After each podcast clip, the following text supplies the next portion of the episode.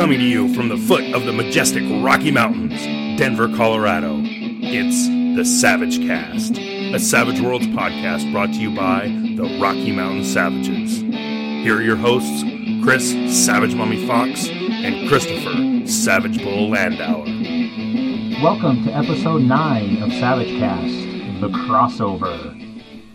Hey guys, welcome to part two of the Wild Die Savage Cast crossover episode. Smackdown. The SmackDown, the once and for all Who's the Better Savage Worlds podcast. No, not at all. No, no, no. Actually, there's there's room for two in this little uh, podunk town. So if you guys have not caught the first episode uh, of our crossover, it's being hosted on the Wild Die podcast, and the four of us, uh, Mommy, Bull, Eric Lamoureux, and Jamie, uh, we answered questions like, um, what one rule would we like to add to Savage Rules? Uh, does Savage Worlds work with Theater of the Mind and without minis? And uh, what dirty tricks do you guys use against your players? So it's a really good episode. And um, after our brief introduction here, and we tell you what cool stuff you can pick up in the Savage Sphere, uh, you can check out the second half. Yeah, so our second half, we, we covered some a little bit broader topics. So we covered a little bit about Benny economy. Uh, we did a real fast, dirty guide to combat, and then talked a little bit about what is a plot point campaign.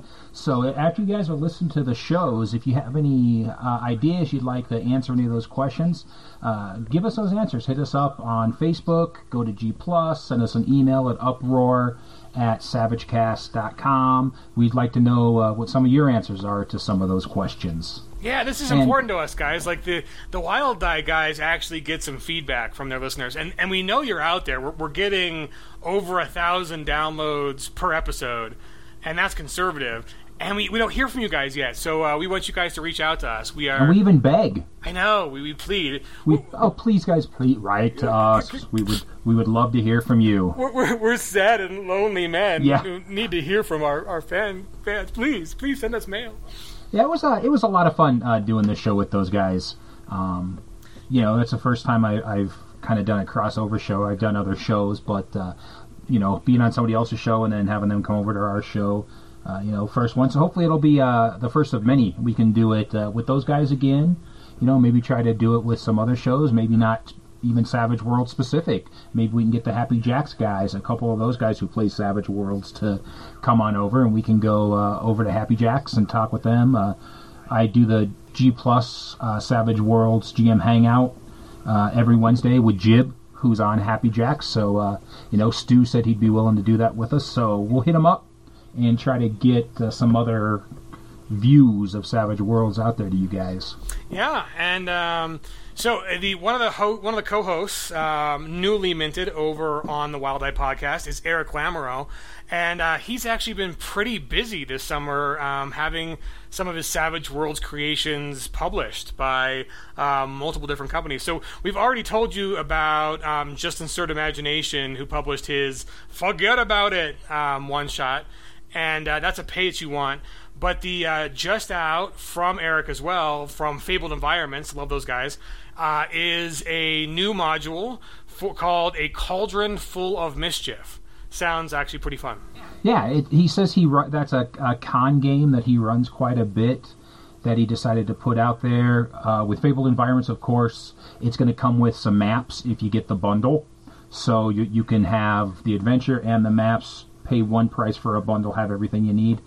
I'm to buy it and take take a read of it. I haven't decided on my second game yet for our convention here called Tacticon, and I'm to read through it. It may be uh, something I could run there because I'm lazy. I don't mind running other people's stuff. Oh yeah, the uh, that's one of the things about conventions. Sometimes like GMs are like, I don't want to run the same game twice, and it's like, no, man, take it easy. Run the same the same adva- scenario twice because what inevitably happens is people hear about your scenario, but they never get to play in it because you never run it again. So. Right, Yeah, yep. we're totally cool with that. Th- this one sounds like it'd be it'd fit right in with kind of a uh, I think ETU. East Texas University kind of sounds like it'd fit right in with that kind of. I, I haven't I haven't read through it yet, but when I read from the blurb, it sounds like uh, a girl's uh, roommate goes missing, and there's some recipes that you know, weird recipe going on. So Uh, Yeah, I'll read. I'll, I'll, pick that up. I'll read through it, and uh, next show for show ten, uh, I'll let you guys know uh, what I thought of it, and and if I think it's going to be good for a convention. So I'll pick that up and get that read for next time. An- another cool thing that's just out, um, the guys at GG Studio, uh, they're the Italians, um, have put out an expansion for their Ultima Forsan setting, and that's kind of the uh, Ultima Forsan is Italian for Last Chance, and it's like their Renaissance meets zombie apocalypse setting. Uh, so they just put out um, Macabre Ruthenia, which is um, kind of Renaissance Russia. And so all things undead and dastardly going on in Russia. Um, so it's cool to see them putting out some content uh, for that setting. Uh, That actually sounds pretty yeah, cool. I like that setting. I, I picked it up because I'm writing a Renaissance era game, and um, so I wanted to pick it up for reference and to see what they had done. And their their take is a big a big departure. They they kind of it there's this historical up until boom the zombie apocalypse breaks out, and then there's like several hundred years of aftermath of the zombie apocalypse. Um, and then kind of civilization is just you know rebuilding itself. Um, so the uh, this is kind of cool that they're still putting you know quality stuff out for that. Um, definitely like their their initial book and the um, the maps and some of the supplements they put out already. So I think I'm going to pick this one up as well.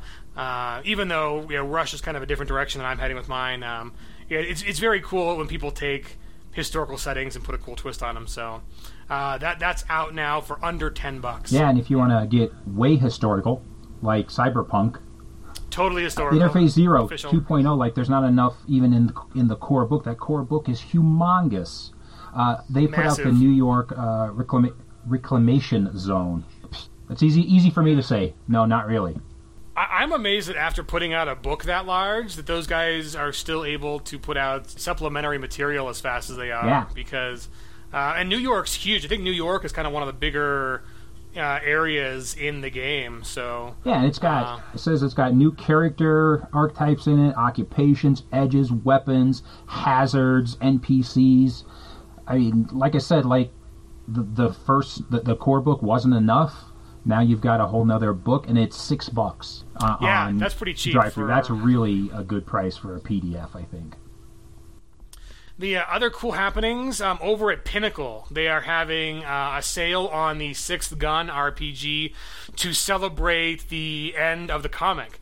The actual Sixth uh, Sixth Gun comic um, is coming to an end this month, and so there's a sale on that. And I think uh, at last check, there were fewer than hundred limited edition hardcovers of Six Gun left. So if you want the hardcover, now's the time to grab it. Yeah, they're ending with I think uh, issue fifty. I think comes out, and, and that's uh, that's it. Very cool. I've read the I've read the first six issues, I think, and it, it I liked it. It was interesting. Uh, I've just got a lot of other things that I read, so you know I haven't read past that. I bought the first trade of it, and I did enjoy it. I'm a fan when uh, either TV shows or comics, when they, they, they get a concept in their head, they map out the arc, and they stick to it. Um, I think a lot of times when it's like, oh, we're popular now, let's make this go twice as long, uh, you kind of lose something. And uh, I, I'd rather see a good story uh, that finishes than one that just gets eh in Yeah, later they, they seasons, know so- they know when to end it. Yeah, so that's cool. Uh, good for those guys. And the one I'm excited about is uh, the cra- the uh, Cackler graphic novel is now available for pre-orders. So if you didn't do the Cackler during the Kickstarter, you can now pre-order that. I'm going to be pre-ordering that at some point. Uh, that's something that Shane had said that he had wanted to write about for years in the Deadlands universe. Is who is the Cackler? And I'll be honest with you, I have no idea until I get this and get it read. Ooh, well, I mean, I, I, I am I am the Padawan to your Jedi Master as far as Deadlands goes, but I, I know who the Cackler is. So, Okay, don't don't spoiler. Don't tell me. okay, yeah, no, I won't. the uh, no, I, I, I, I think it'll be a revelation of biblical proportions when when you finally figure out who it is. It's cool. In other news, other Kickstarters, there's a uh, a new mapping system out called Mystics, and this is kind of cool. It's like static cling maps, um, so you can use um, uh, kind of like uh, we. It's like Colorforms Yeah, from when we, yeah, like- from when you were a kid. Yeah, color forums are like. Remember Shrinky Dinks? Did you ever have Shrinky Dinks? I did. Yeah. Yeah. So the Yeah. um, so yeah, cool little static cling stuff for maps. I, I like the concept. It's, it's another another kind of. Um, I haven't seen this done before in maps. Um, the uh, definitely handy in the sense that it looks like you can have a completely modular, customizable, easy to change map that still has good graphical quality, uh, but kind of fits in a binder. I mean, you just have it looks like they they they've got you know plastic tab pages where the the cling film kind of sticks back to when you're done using it, and so you can carry your whole dungeon on a couple of sheets with you and um, assemble it as you go, or you know have it assembled, uh, pre-assembled, and change the room as different things happen. And so that looks pretty cool. And I, I looked at the price points, and they're very reasonable. They're they're not they're not super expensive to get in for you know a single set. So Yeah, from what I saw on the on the Kickstarter is that this is uh, fantasy right now. I did write the guys and ask them uh, if they would ever be uh, looking at doing like modern or sci-fi, and they said that that is definitely a possibility. Uh, no real clear plans right now to do that, if I recall correctly. Um, but you know, somewhere down down the road, that could be something that they would think about. very cool. So yeah, check that out. The Mystic mapping system, All right, so let me see if I can screw this one up too. Savage Drakonheim. Drakonheim. Okay, Savage Drakonheim, City of Bones for Savage Worlds. Uh, don't know a lot about it. I, it just went live. It's a, only a nine day Kickstarter. Wow. So if you're interested, uh, I'm pretty sure that we'll have this episode out before these nine days are up. So just go to Kickstarter, check that out, click on the link on our page, and it'll take you right there. Yeah, and this last one is one that you found that sounds actually pretty cool. I So- did. Uh, you know, we talked about this. What makes Savage Worlds fast, furious, and fun? Uh, in one of our past episodes, we said theming. Theming makes it cool. Well, I saw on G Plus uh, a Kickstarter for a Gorilla deck of bicycle playing cards.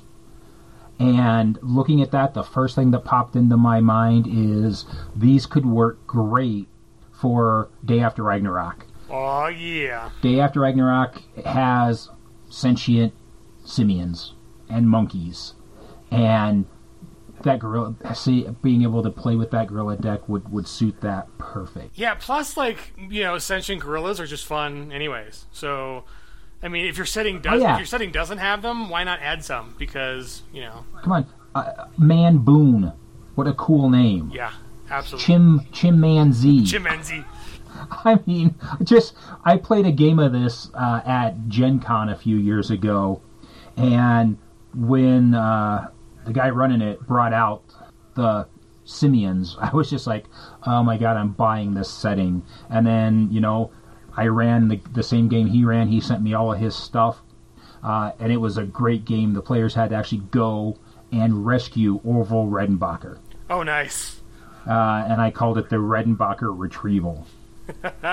Great game, a lot of fun. Sweet. Yeah, I, I, there was a, a random like miniature site I was on, and they looked like older miniatures, kind of like you know at least a decade or more old. They were pewter, probably from Britain.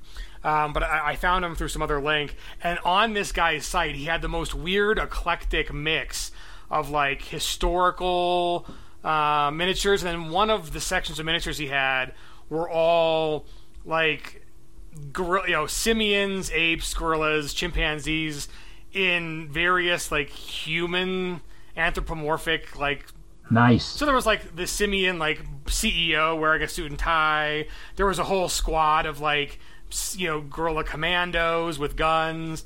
And I was like, wow, I, I, I might just have to pick these up just because what game would not be better with just some random, you know, more anthropomorphic, more human apes thrown in. And if you want to do that really easy, there's a site out there uh, called paperfriends.uk. Awesome site for paper minis. He's got a whole section of Planet of the Apes. That's where I got my minis for uh, the Redenbacher game I ran. Awesome. We'll throw that up in our up in our links too. Um, I just checked. To see if it was still there because I had heard somewhere that it was taken down. Uh, but I was able to find it and bookmark it, so I'll we'll put that in, the show notes for everybody. But paperfriends.uk. Nice. Well, with that, yeah, thank you guys for listening to episode 9 of the Savage Cast. Uh, after a brief musical interlude, we will give you uh, the second part of our crossover with the Wild Die podcast. So enjoy, and we'll see you next time for our big milestone episode 10. Thanks, guys. And reach out to us. Send us fan mail. Give us suggestions. Please, please send us stuff. Awesome. Hail Savages. Hail Savages.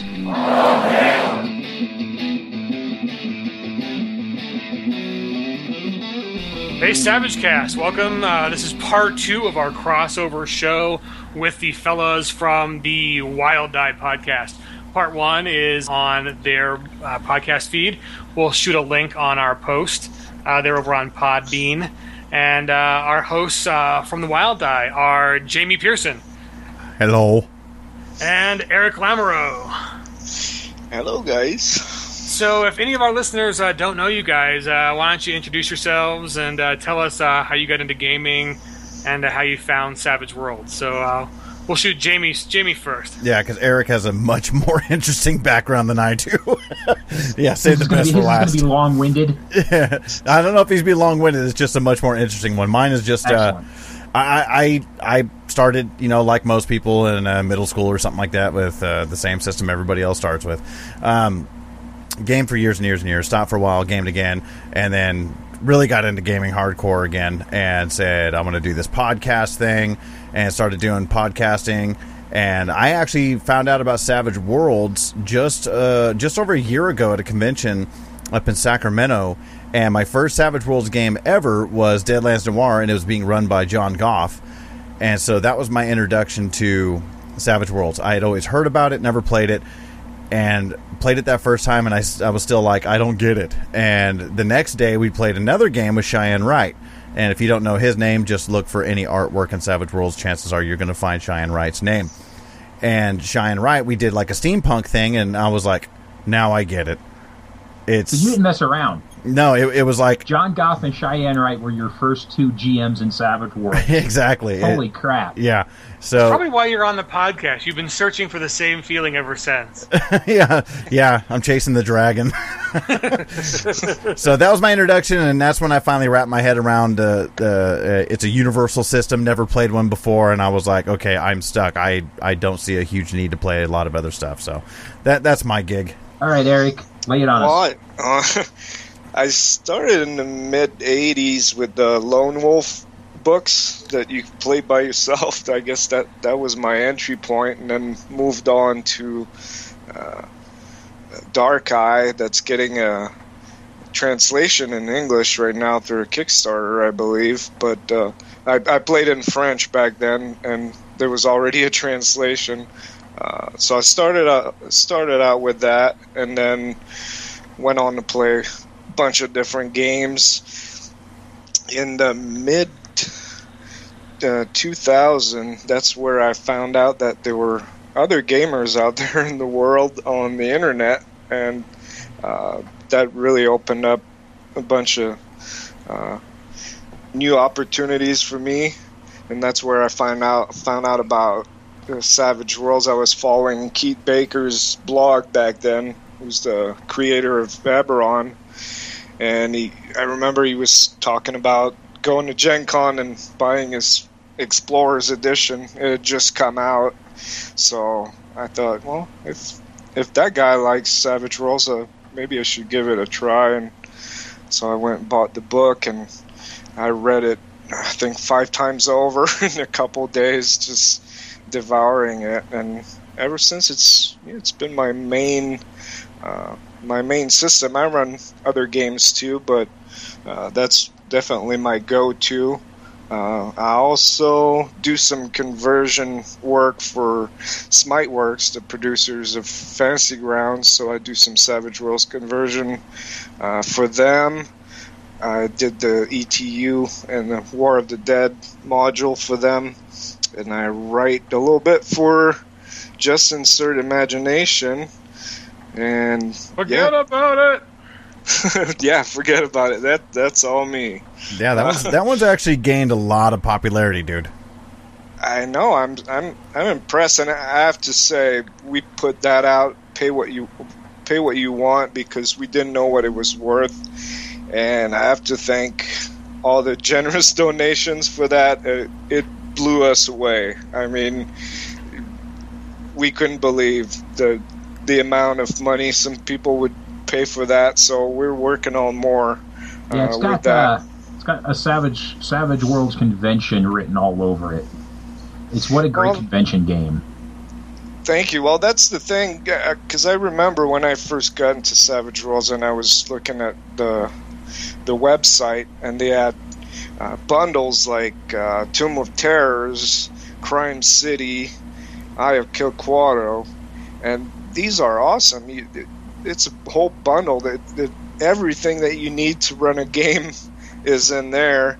And then ever since then, we've seen a couple, but not enough. And like some people say, when you want to see more of something and it's not happening, well, make it happen. So uh, we figured that let's put out a bundle where uh, probably 95% of what you need to run a game is in there and go ahead and have fun. And so far, we've gotten really good feedback from that. So it's good. Yeah, and it's, that's- it's funny you mentioned that. Like, if you don't see it, you know, make it. The uh, I, I, I probably two weeks before you came out with "Forget About It." So obviously you were working on it long before, but the uh, I had posted up to the Rocky Mountain Savages forum, like, "Hey guys, let's do our own setting. Let's do mafiosos." and uh, so we came up with like the loose idea of calling it Vendetta, and um, you know we haven't fleshed it out much yet. But I was like, you know, I, I had figured, you know, there, there there is Deadlands Noir that kind of touches on that, but there's not.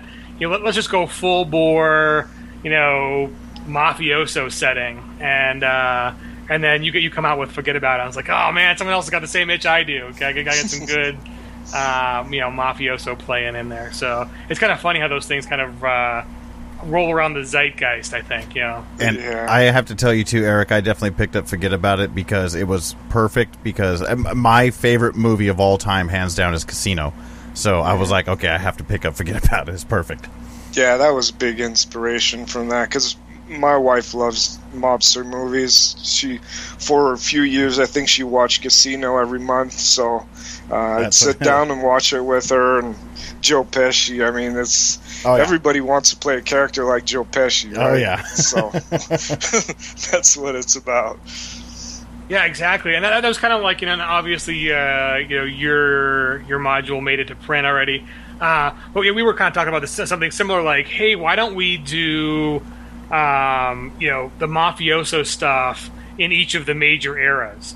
So, and, and the eras are kind of defined by the movies that are, you know, like The Godfather picks, you know, the World War II kind of era mafiosos, and you've got, um, you know, Scarface and um, Goodfellas and Casino. Oh, you and then have kinda, you have to put Boardwalk Empire in there, dude. Oh yeah, yeah, exactly. Yeah, Boardwalk, Boardwalk Empire, uh, you know, is the you know the, the old, old the the originating part of it. Uh, you know, the bootlegger part, and then you get to like the Sopranos era, where you're talking, you know, um, you know, '90s, early 2000s. So there, there's all these little kind of mafioso eras you could break it down into, and uh, Don't give away too many of, of your ideas. oh yeah, I just think someone like anyone out there is actually listening to us, but I'm taking Yeah. notes. Yeah, I'm I'm writing this down. It's all good. No, but it, it could be kind of fun to just do a community project or whatever, where uh, you know you, you you pick your era, you make the families, that kind of stuff. So, yeah, It is a a good idea. Yeah, it'd be- it'd be fun to put something together like that because you know there's no. The nice thing about it is there's no pretense of originality. I mean, we're, Right. you know, you're doing this system so you can play the movies we all know what movies we're, we're playing. You know, we don't we don't have to recreate the wheel or, or you know put a big spin on it. But if you if you want to play, it's kind of like doing Indiana Jones. Like, you know, you don't need to add in too much extra. If you want to play Indiana Jones, you know, there there are people who are pu- publishing modules out there that are, you know, you've got the short round sidekick guy, you've got the the damsel in distress or the femme fatale, you've got the scientist, the bumbling scientist guy, and you've got your hero. Uh, you know, they, they they are publishing that because they're like, we know people want to play the three Indiana Jones movies. Yep. Um, so yeah, why not, why Well, not the- do it for the mafia stuff? So that'd be that's the thing, though. I mean, because we we've had a lot of people say, "Please make this into a full setting," and it's a good idea, but in practice, I think we'd have to find a way to include female characters into a setting like that. That to me, that's where eh, I'm not sure. We'd have to find the right angle with with that aspect because mobsters, it's just it's just guys. You got the yeah, mob so so male dominated. Yeah, and that, that's what kind of bugs me a little bit about it. True, and like, I think that's kind of one of the questions that comes up in like the we've been doing some world building interviews. Um, you know, how faithful do you want to be to history, and how how open do you want to have it to, you know, 2015, 2016 sensibilities? Um, and I, I don't, I don't know. Would you do you think you'd ruin mafiosos if you could just be a female capo or a female godmother? You know, I, I don't. To me, I think you could keep a lot Maybe of the not. same. You know, I think it would need a certain spin to it, like Savage Worlds can do. I think I'd like to add a uh, like Area 51 uh, alien conspiracy spin to a setting like that. That's that's where I would take it. That'd be these interesting. So it's like Vegas gets taken over by aliens, and the only uh, they've got the military, the aliens, and the mafia are the three big players. Yeah, that that's the very spin I interesting. would put to. Yeah. Don't sell my ideas, though. TM. Coming soon on just insert imagination. Vegas Yeah, like is taken over by enough- aliens. enough projects already. oh my god. All right, so uh, over on over on the Wild Die, uh, we uh, answered some uh, listener questions, and so what we'd like to do is we've got a few more questions from some other listeners uh, that that we're going to tackle here on Savage Cast. So if you Oh, yeah, guys we, are we, ready, we promised before that though. We promised Oh, that's we had the the Clint Black. What is the number one most asked rules question that Clint gets from Savage people? And Okay, the don't say- answer. don't say what it is, Chris. I want to Okay, see won't. if, if Eric and, and, and Jamie can guess it. I know what it is. I knew what it was when I talked to you on the phone earlier about it. So if you had to guess, Jamie, what's the what what Clint said is the one rule question to rule them all? What is it? Oh God, I wouldn't even know where to begin with that. Uh, you know what? I, I I honestly have to say I think I'm still a little too f- new, if you will, to Savage Worlds to really answer that question because All right. I, I I couldn't say for sure. And I, I'm yeah, that, that's that's good enough answer. So uh, Eric, how about you? Uh, maybe uh, if a character's already shaken and he someone gets a raise over him, uh, does that mean two wounds or one wounds? Hey, hey, Yeah. hey Savage Bull. Yeah, Eric Eric nailed it. The uh, so yeah, that's the most uh, uh, most often asked question is how do you deal with someone who's shaken and then they receive either shaken again or a, a, a wound again or whatever. So the uh, for the record, since we are slightly an educational show, the uh, if you're shaken, you take another shaken, you're wounded. If you're shaken and you take shaken and a wound, you're wounded. So in, in that regard, the if you're already shaken, um, shaken in a wound and shaken, so whether they, they, they just meet your toughness or they get four above, they have the exact same effect. And uh, likewise, when you're soaking, the uh, when you get rid of all the wounds, the shaken goes away automatically, even if you were shaken separately from the wound. Like if you got shaken in round one, you were still shaken in round two, and you got shaken again and got wounded, or got shaken and wounded. Um, if they if you make a soak roll, you get rid of the shaken, even if it was Yeah, I think a lot of people miss that. I think a lot of people think that you're still going to be shaken, but the the rules state that if you soak all the wounds from that particular attack, then you are no longer shaken. yes, even if the shaken was there before that attack. Correct. Yep. What happens if you only soak one of the three wounds? You're still shaken. That's Still yeah, shaken. that's what I thought. Yeah, you stay Yeah. shaken. You have you have to actually soak all of the wounds, and you don't take the penalties for the wounds that you you've just taken. That's something else that I think people sometimes get a little confused about. Um, if I if I take a shaken in a wound, and or a shaken two wounds, and I'm rolling that vigor roll, it's not at a minus two. You don't take the my, the penalty for the wounds that you've just taken. For the Ah. next wound you rolled, Right. yeah. Yeah. Yeah, that's something I got wrong too. I remember years ago, I was at a convention here, and uh, Tim Hannon from Buffalo came down to play my game, and I got the I got the shaken and wound uh, roll wrong, and he corrected me right away, and I still thank him to, to this day. That's that's how I learned. That's that's how you learn, really, playing with other gamers too, and Yep. listening to podcasts. Yeah, and it, it got clarified in, in the deluxe edition, so that question isn't as common anymore um, because yeah, the wording got updated, so it's it's more clear. But that is the the most asked question of Clint Black over the years.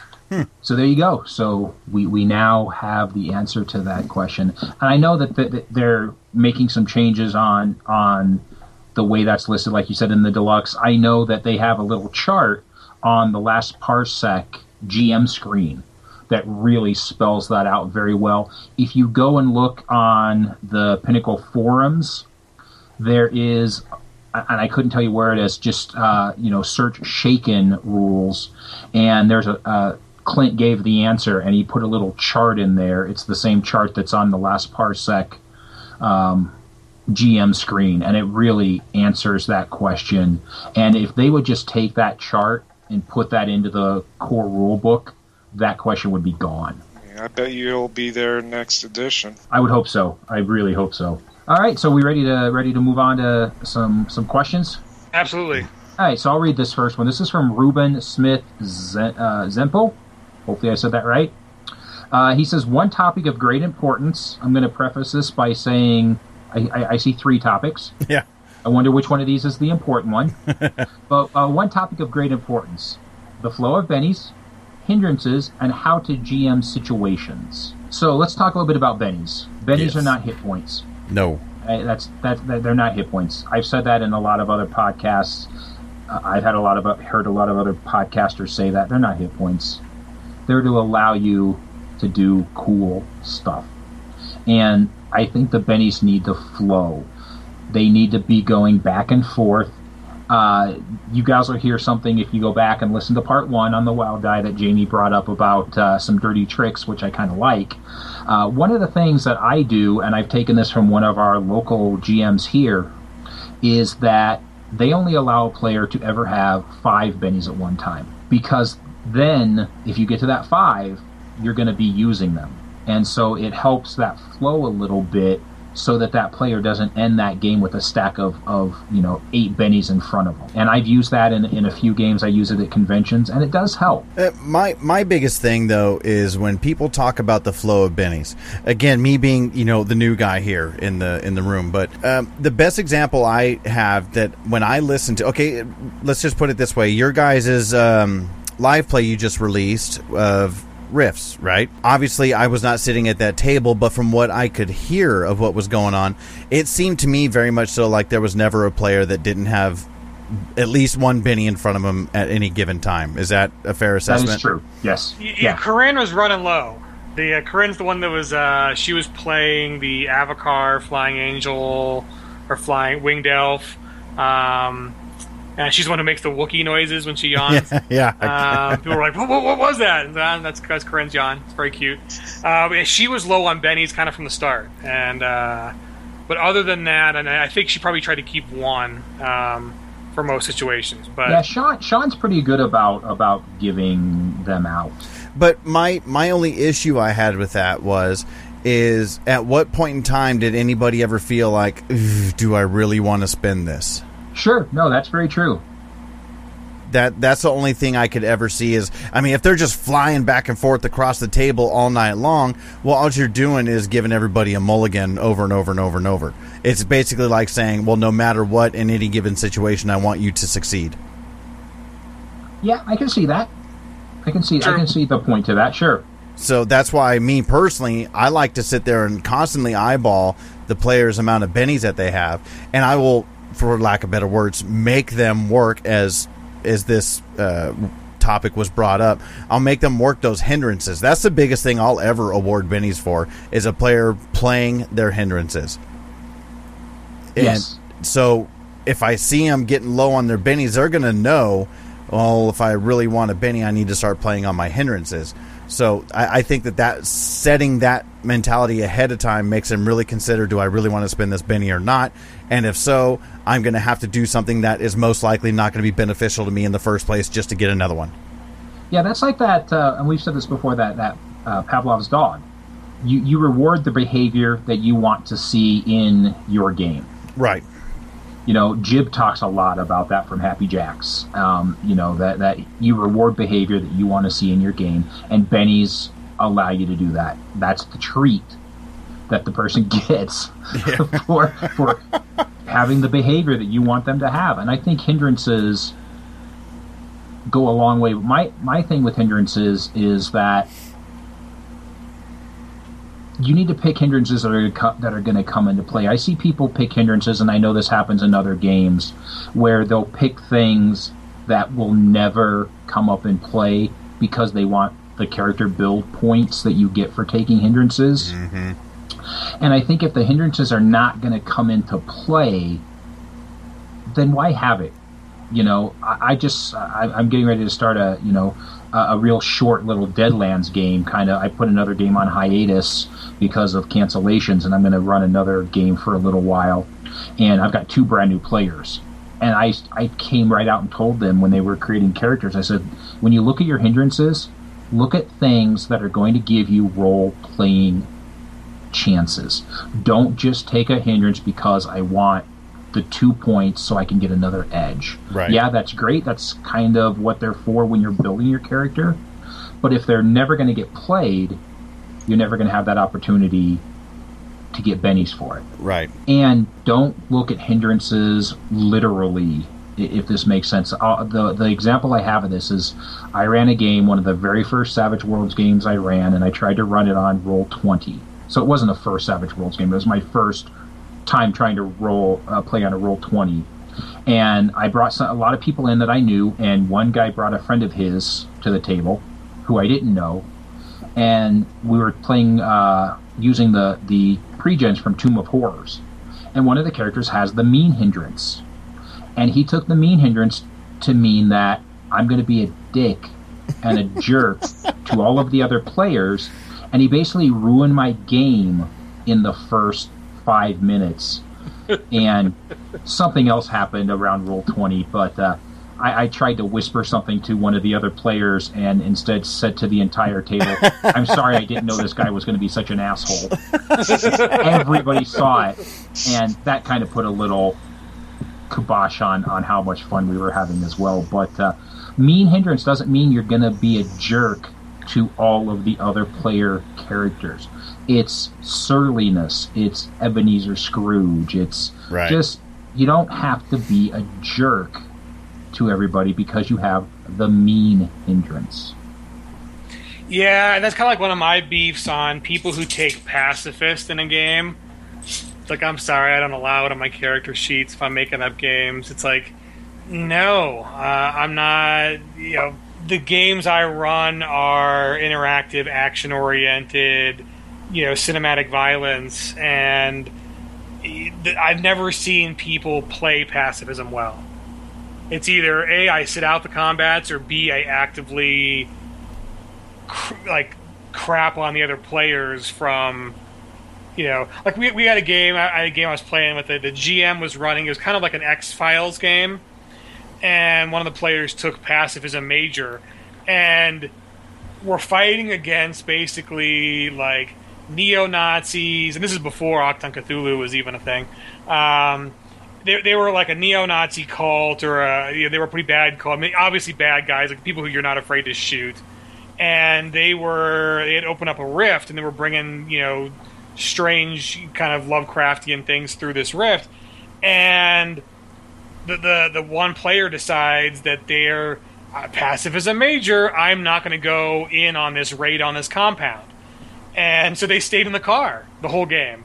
And then when we didn't like, fine, you're going to stay in the car. And then they got mad that we like didn't, or the GM didn't like give them something to do. But it's like this is a raid on a compound. It is, you know, it, this is a police Okay. action. You're FBI agents. Like you have to do something here. Well, let me ask you this: This was a con game.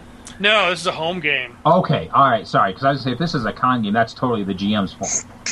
Oh Right. yeah, yeah, no, that's what. But my preface was on when I run con games, I don't put passes. Right. Okay. Sorry about that. Yeah, because And, yeah, uh, if that if that was the player's choice, I'm sorry, but as a GM, it is not my job to give you something to do if you have the pacifist. You have decided by taking that hindrance that you don't want to be you don't want to you don't want to play during the combat. You don't want to take part in the combat.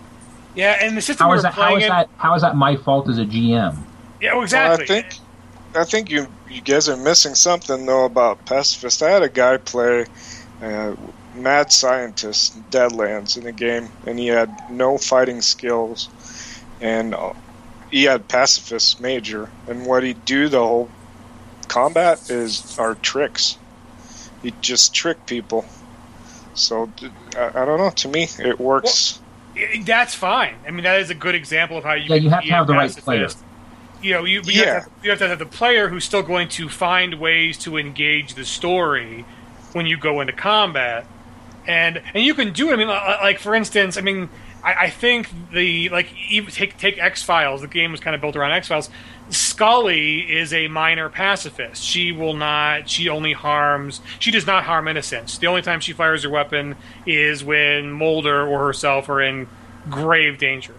Um, you can play that character, but you you come with the group. You interact. This person decided they're going to stay in the car, and it's just Wow. like, you know, that that's just that- if you can you there can there can be good pacifism. I just don't find it particularly interesting, and you can play that way without having the hindrance. Like, um, to me, if I put it on a character sheet at a con, I think too often people will show up at a game and they'll, they won't be comfortable with editing a character, and they'll take that pacifism as, you know, you can't get involved in the combat. Yeah. And um, I I agree with you. I don't think I would. I don't think I would put that on a convention character. Uh, I had a. I had a convention character who had it, and after the very first time that I ran that game, and I, I, I it was a three part pirate game. I removed it right away because it was just too limiting, and that particular character. Imagine this: never seemed to get chosen in the three games that I ran it. and then when I took that off, the next I ran part two, he got chosen a couple times. Yeah, the, here, here's a question on this topic, the uh, or similar topic. So I was uh, running a, a Deadlands game, and I was going to run. Um, it was a, a group from Nebraska was coming into Colorado, into Colorado Springs, um, and they were excited to get involved in our living campaign, the Deadlands Twilight Legion. And so I was going to run for them a game I had run at a convention here called Murder Hobos, and it, the, the game is literally railroaded. The, the the plot is you are you spend uh, seventy percent of the time on a train, and the they they sent me their characters beforehand, and one of the characters was a shaman who took the old ways hindrance major, and the old ways says your character will not use modern conveniences, will not travel on trains or any modern, you know. And I'm like, wow, is this a to me, I, I looked at that and I'm like, this is almost uh, a hindrance on what the GM can put on your plate versus Yes. how the player plays. I and I don't, I don't like it. I, I actually don't like that hindrance because I, I was thinking, I'm like, I, I don't know a good way um, of allowing this character to interact with this adventure with that hindrance. And uh, Well, that would be that. That kind of leads us into you know he asks how to GM situations. Not sure what kind of situations, but how would you, or how could you see GMing that situation? Because, like I said a minute ago, my my new kind of interim Deadlands game, no one took uh, you know, an, a native, uh, you know, Native American or a shaman. But I told them if they were going to, that I would prefer that they do not take the major version of that, just for that reason. Is it's it's too hindering. So I, I guess how would you guys? Can you think of, of ways that you could GM that situation? Because as it reads, they would not get on a train. Well, he doesn't have to get on the train willingly, right? It's not like he's going to explode if he gets on a train. Maybe someone put him there against his will, and now he's got to role play the whole session about hating that and how the spirits are going to curse him and uh, try to get off the train. Uh, that's probably going real fast, and that's going to kill him if he jumps down. That's that's one way. It depends on the hook. On Well, and the that, that's the thing. get Yeah, I, can, I can see I can see in medias res having the characters, you know, be forcibly put on the train. The problem was is the entire way I had written this, the players want to get on the train. I mean, they they opt. That's where the the adventure takes place, and it and the rules basically say like you do you refuse, and it's like oh man, there's. To me, it was just like I, I didn't see a way around it, so I copped out and wrote a whole new adventure um, instead of running that one. Because I'm like, I, I don't see a way. It's not. I really would have had the guy change his character. Just get rid of that hindrance. Yeah, and that's the weird thing about. I, I thought about it, but then I looked at the way it's written up, and it basically says if you are a shaman, you have to take that that hindrance as a major. And uh, I was like, Well, wow. the, the guy probably didn't know that this was the adventure. Would he have Oh, of course known? So The uh, it, to, to me, it- I, I think in, in a way, it almost it almost fails as a hindrance as written because it's not it's not a hindrance if you if you just waive it. If you if you if, you, if, you, if the GM has to come up with a reason that it's not hindering the character, it's not a real hindrance. Uh, at least on the character side, I mean, the GM should be getting points for figuring out a way around it. Um, and it, but it's not That's a really playable good point. like it- it's it's not playable. It, other hindrances give you minuses.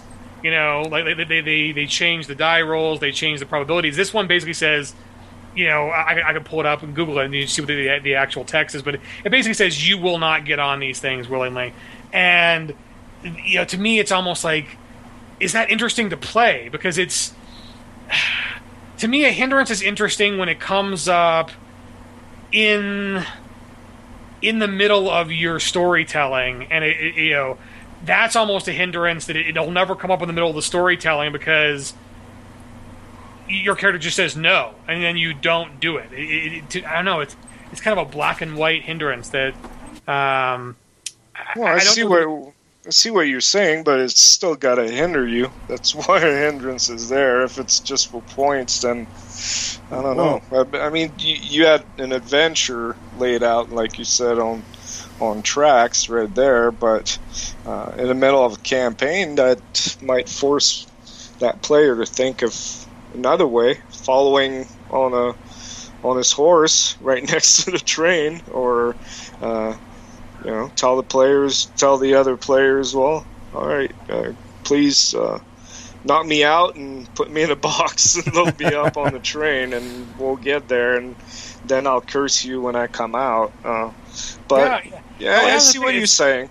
like I was thinking. I mean, I, I looked and the guy's the character wasn't a high enough level character where he had access to like other shaman spells, like that he could warg into animals, so he could fly along the train, or you know, you know, not be on the train. Oh, he he could be an eagle, and he could you know, he just didn't have access to those spells yet, and so it's kind of one of those things where the I, I just gave up and wrote a new yeah, a new adventure and figured that you know thi- this this one. I mean, I like the flavor of it.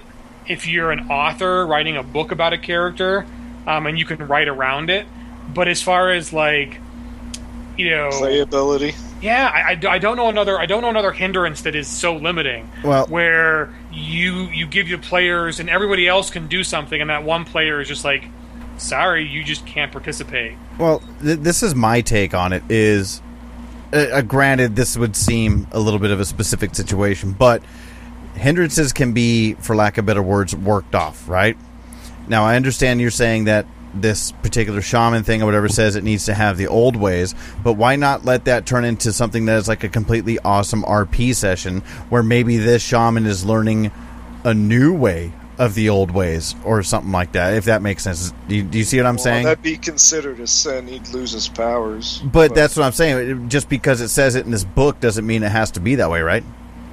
Yeah, I guess you have a point. Why not let it turn into a whole new story? I mean, the best example I've ever Story arc is the, that character's journey Right. into you know transition. Yeah, okay.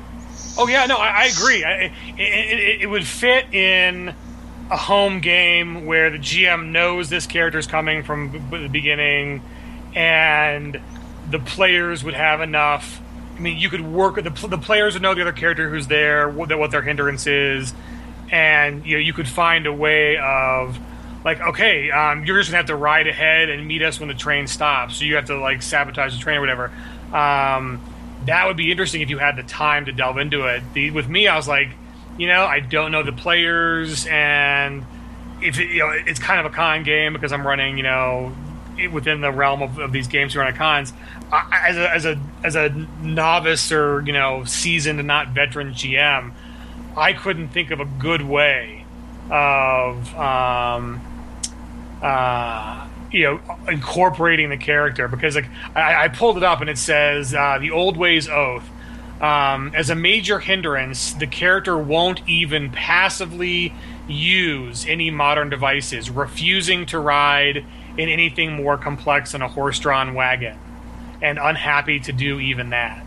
So uh, with me, with there, you, you, it kind of limits even Eric's good idea of like, yeah, you guys are gonna have to knock me out. I mean, that's kind of like the B.A. Baracus, you know, answer. Like, okay, oh, I gotta knock him out, you know, and then you know he'll, he'll be pissed off with you know at the end. But um, yeah, to me, to me, it, I, I don't see how a character can use that as a good role playing a launching point because Well, it basically it, me, it makes them just say no. And sure, you can use it to like find a creative way around this, but the problem the problem in Deadlands is what else did, that a, a shaman would have access to can go as fast as a train. You know, I mean, at some point there there's just not a good way around it. Well, when you're talking about um, convention one shots, so- I can completely see your point.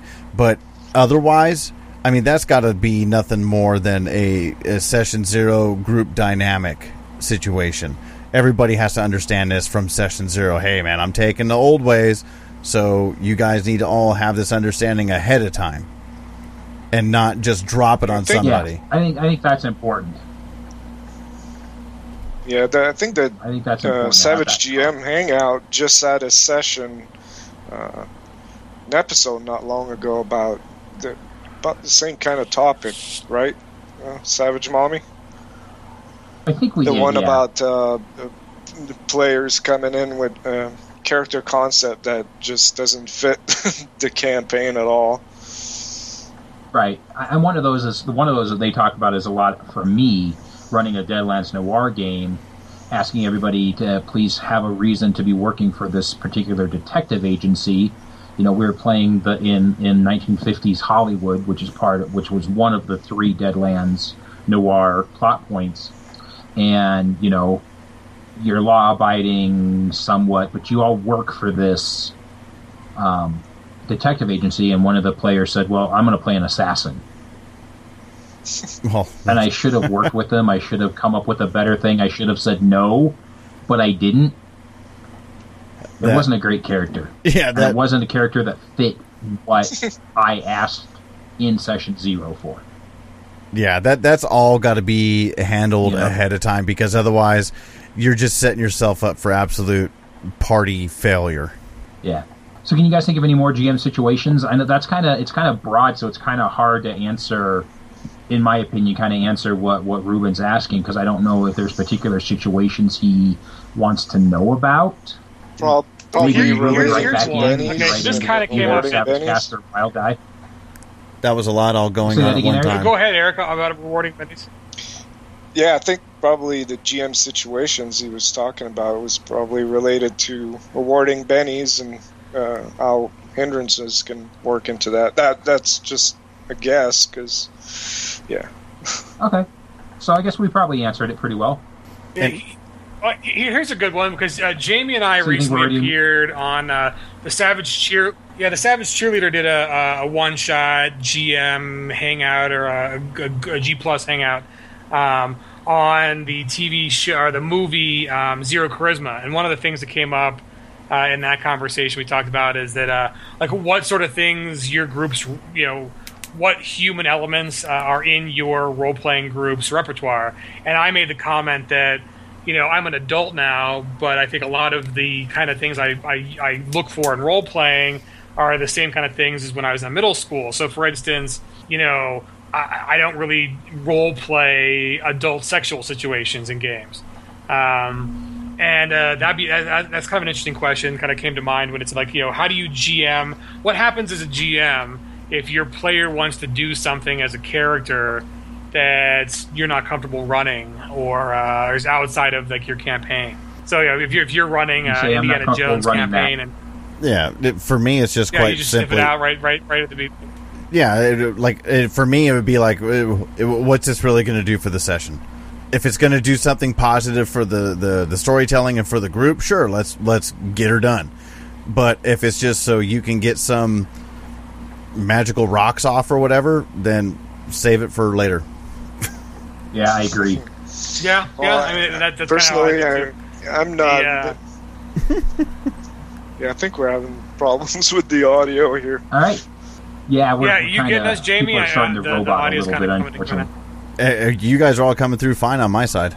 Oh, nice. Okay. Well, the uh, uh, here, here's an example that like it wasn't sexual in nature, but uh, at the last convention we had a GM running a game where um, the, the game was set in an like a, a Disney style amusement park, and um, so the um, so the GM was running a, a, a, Disneyland game, so it was kind of a lighthearted game. The player characters were in the park, and one of the players at the table during the first scene starts like knocks over a little kid who's misbehaving in line, um, and then like curb stomps him. And the GM was kind of taken aback at just like the the extreme violence in a game that hadn't gone there yet. It wasn't. I mean, it was like you guys are in line at Disneyland, and there's a little kid who's running around the line, and you know the the, the player character just decides to go murder hobo on the little kid, and and the, the GM. Uh, they, they had to take the player aside and be like, "Listen, this is not that game. The, you know, you know, I, I, don't know, I don't know what you think we're playing, but we're not playing, you know, curb stomping little kids in the head."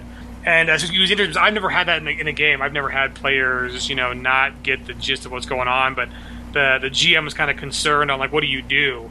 And, uh, and you know, do we have permission to kick people out of our games or you know whatever? And and uh, my advice to them was that if you're the GM, your game is your living room. So it doesn't matter if you're at a convention or a game store.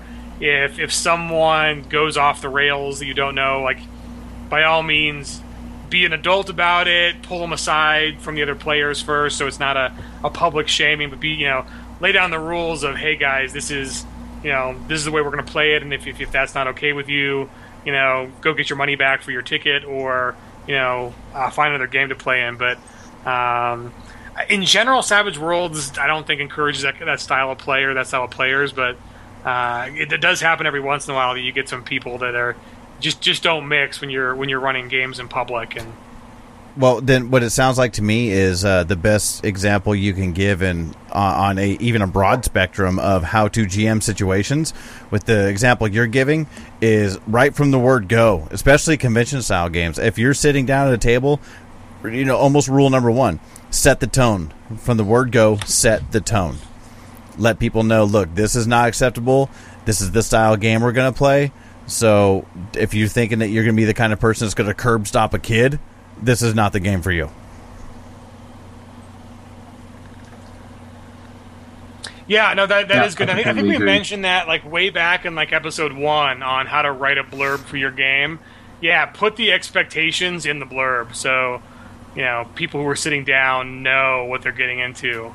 Um, yeah, that that way you don't you don't you know it's better to avoid problems and prevent them than to have to deal with them on the fly because you've got you know a table full of hopefully other willing participant adults and no one wants to take time out of their their evening or their family time or whatever to you know have to deal with a, a player who just didn't know what the expectations were so so uh, looks like uh, so Ruben. Hopefully we, we got some uh, some good stuff there for you. So I think we kind of taken that question uh, as far as we can. So To a whole uh, new level. to the new level. So Pure Mongrel asks a question. So Chris, do you want to take this one, and we'll kind of talk about uh, how we're going to go about tackling this question. Yeah, so he sent this in to the guys at the Wild Die Oh, because for some uh, reason you guys don't send us email. Fans, send us email. We, we need to. We, we feed off of your your your uh, your your interaction with us, and we're all getting too thin. So Sorry, the um, real quick, Chris. yeah. One thing, uh, I need this done in the style of Steve Irwin. Okay, so I'm dead uh, Yeah. for four Oh, years. wait. Okay, Look at that stingray. And that's Uh, mate. Paul, Paul Hogan, Nice. Yahoo Serious. oh, Yahoo! Serious. Wow, we are going back. The uh, oh man, we should do a 1980s Australian. That'd be a great game. Just like all, all the all the like Australian personalities. Savage they can do, Crocodile like, a- Dundee. Yeah, so there's a reason why the reason why I brought this up. So go ahead, Chris. Sorry. No, this actually is great. Okay, so here's the deal. I was at, th- th- this fits right in. We'll get to pure mongrel's question in a second.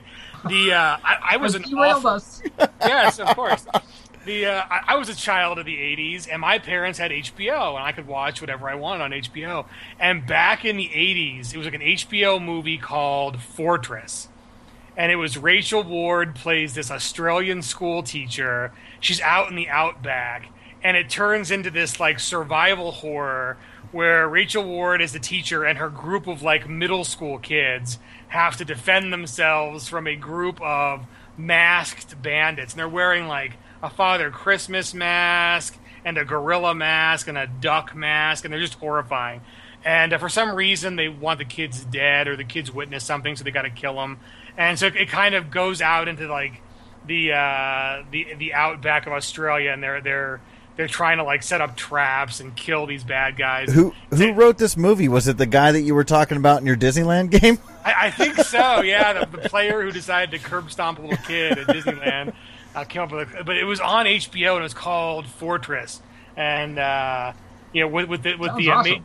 Yeah, it was a good movie. We'll have to have a, a movie day one night, but it, it's a good it's a good setting for a uh, um, a one shot. So maybe we'll put Australian Australian personalities uh, in the outback, fight to the death, kind of Mad Max meets Yahoo Serious. Okay, anyways, so Pure Mongrel writes into you guys from the Wild Die. He says, "Good day from Australia. I discovered your podcast only recently, but have caught up. I've really enjoyed your show and have found it inspiring." Uh, I've been looking to create my own campaign world, near future conspiracy horror, and I need. Uh, am I either doing Jersey or Australia? Yeah, that's I'm absolutely not sure. horrible, it started dude. Australian and it just went somewhere. I don't know. Yeah, where. it went Keep going. somewhere. It's great. yeah. um, So New uh, Zealand, maybe. exactly. I think, I think I'm gonna get stabbed in my sleep by the entire nation of Australia. Uh, um, I, I, I have just given you a uh, a Benny for that. So there you go. nice. Okay, so the uh, near future conspiracy horror game, and uh, he needs a set of rules to work with. He says Savage Worlds seems to tick all the boxes, which it does. It is actually a really good system to use for near future conspiracy horror, and. Um, he says, Unfortunately, no one in my area has played Savage Worlds, so I am learning from scratch. I am eager for a brief breakdown on combat melee, ranged, vehicular, magic, superpowered, etc. Um, keep up the good work. So, first thing first, um, the Savage Mommy and I will be coming out in the next uh, maybe month or two with some like Savage Worlds 101 episodes where we will walk you through. Basically, if you don't want to read the book, um, we'll do the basics and and do a real play, but it, it won't be a, like a real play like we've done with Rifts. It'll be a uh, kind of a little more simple and scripted real play, but it'll be from from beginning to end. So the Yeah, it may original just be with probably just Chris and I. yeah, and we'll have it like where the GM. We'll start with the GM side, where like how to prepare a game from scratch, and then from the player side on how to do it. So the um, yeah, let's go around. Let's go around the four of us, and we'll talk about okay. So what are the things that a new player needs to know about melee combat? Melee combat target number is four. Nope. You already got it wrong, fella. In melee, no, target number is your parry in melee. There you it's go. your parry You know in what we're melee. We're here to confuse you, pure mongrel. You roll, you roll to beat their parry, and if you beat their parry, uh, then you roll for damage to beat their toughness. Yeah, Equal there's, or better. Yep. there's no ac- there's no active defense. No. So you're you, to- if, you, if you're going to get hit from any ranged weapon, it's a four unless you've got cover or distance penalties. But if you're in close combat, you know, or you know, short range and no di- no distance, no lighting, no cover, it's a four. They have to hit a four or better on their die to hit you. Um, if they're in close combat with a melee weapon, it is a against your parry. Um, no active defense. The only way you can improve your defense is on your previous turn. You can take um, certain maneuvers that improve your defenses. So you can uh, duck for cover to help from ranged combat, um, or you can go like full defense, which gives you a plus two to your parry, um, stuff like that. So that's um, you know, other than that, there isn't an active defense. You're not you're not rolling off against another character um, for combat. For me, it was always just the simplest way I put it is melee is parry, ranged is four, and in either case, to put some wounds on them, it's over their toughness. Just that simple. Yep. Yeah, and everything everything in the game is on the uh, a gradient of four. So the um, toughness is your shielding. If you meet the toughness, um, they are shaken. If you get four above their toughness, that's one wound. Eight above, two wounds. Twelve above, three wounds. Same thing when you're attacking. If you get um, if you get the four, if you're ranged, or if you get their parry uh, on the dot, or up to three above, um, you know you get to roll damage against them.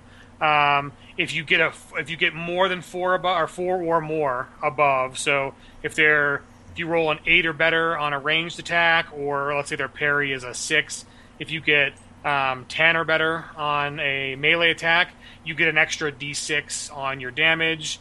Damage goes against um, their toughness, so And the important thing to remember too, and this is a mistake I used to make, and I, I'm going to assume it happened to a lot of people in their first learning the rules, is you do not get a wild die on damage rolls. No. correct. just for trait tests. Yeah. So attributes and skills.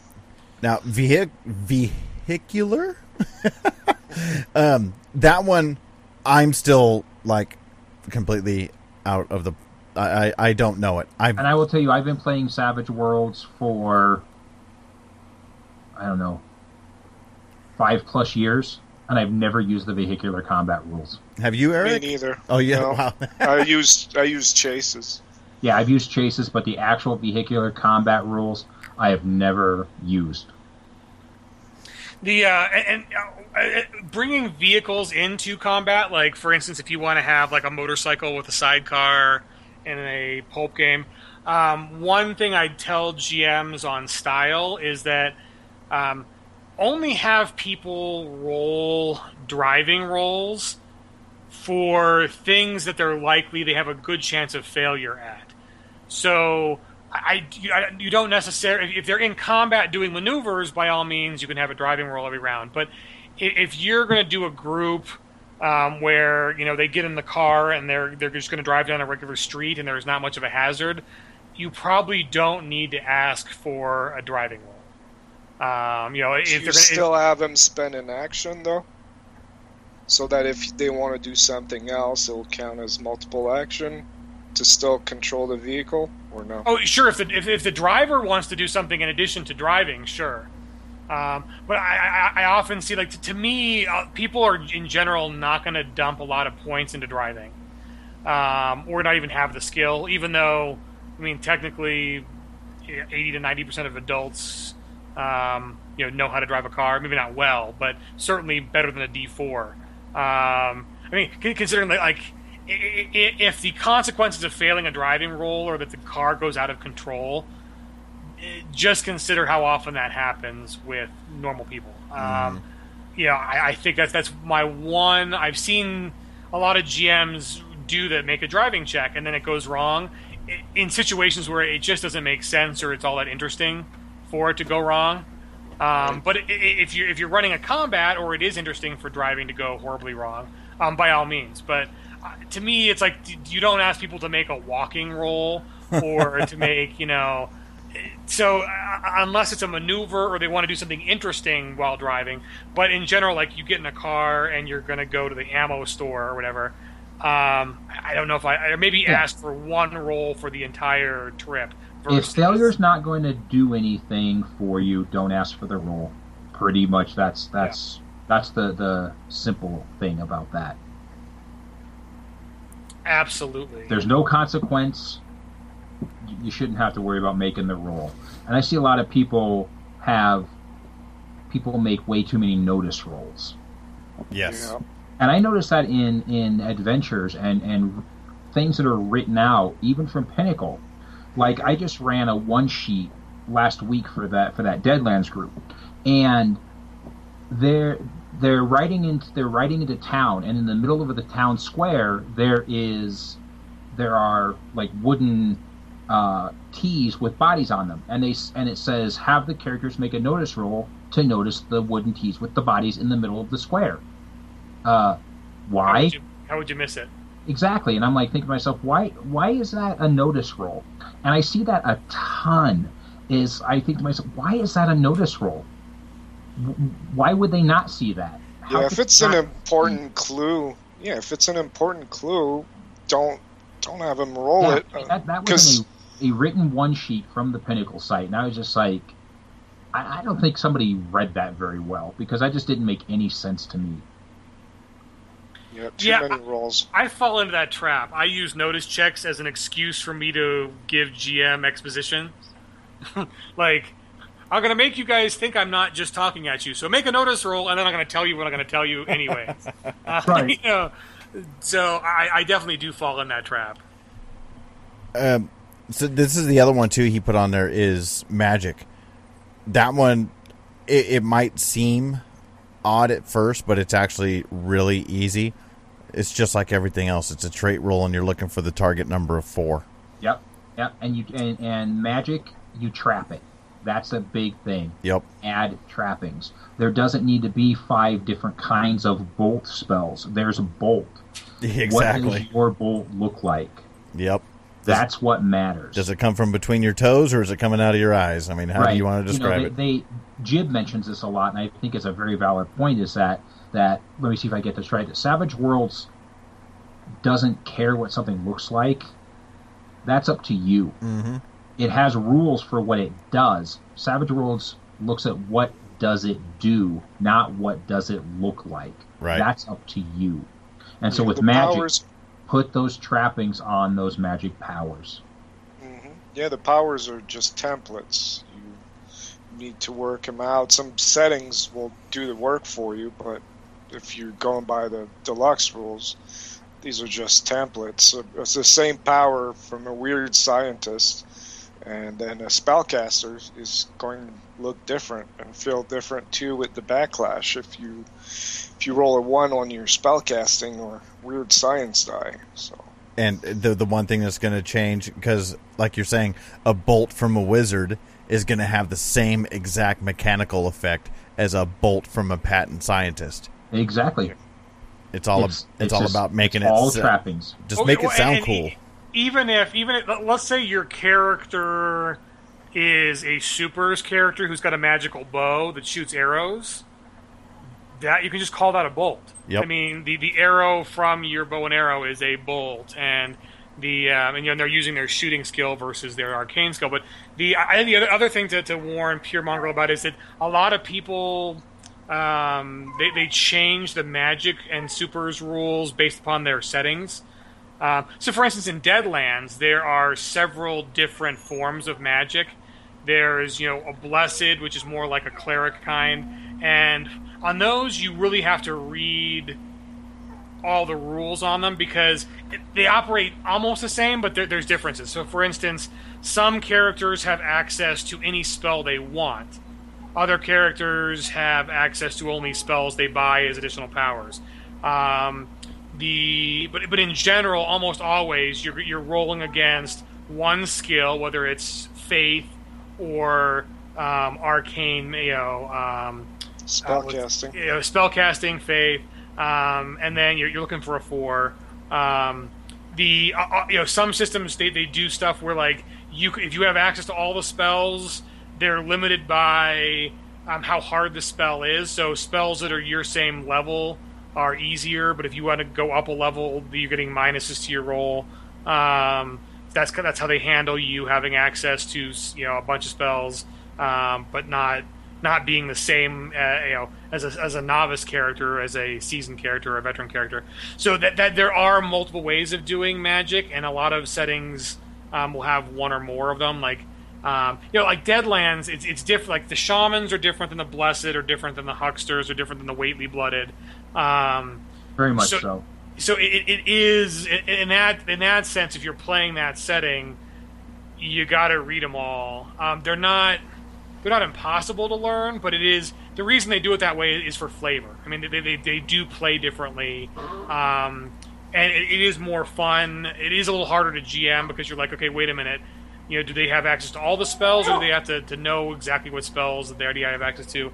And um, but if you're just running your own campaign, and obviously you, picked um, near future conspiracy horror, you can run your magic out of the basic book, or you can pick up the sci-fi companion um, and read about you know somehow some ways to handle sci-fi um, kind of uh, super skills.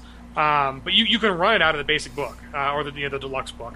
Um, there's a, there's enough in there to just run it straight up, um, call your stuff powers, and um, the uh, and, and run it straight that way. And, and if you're not getting the flavor you want, you can start looking at how other settings do it, or look at, at some of the extra options in the the superpowers companions um, and stuff like that. But the uh, there are options there. That, that that is where Savage Worlds can get more complicated.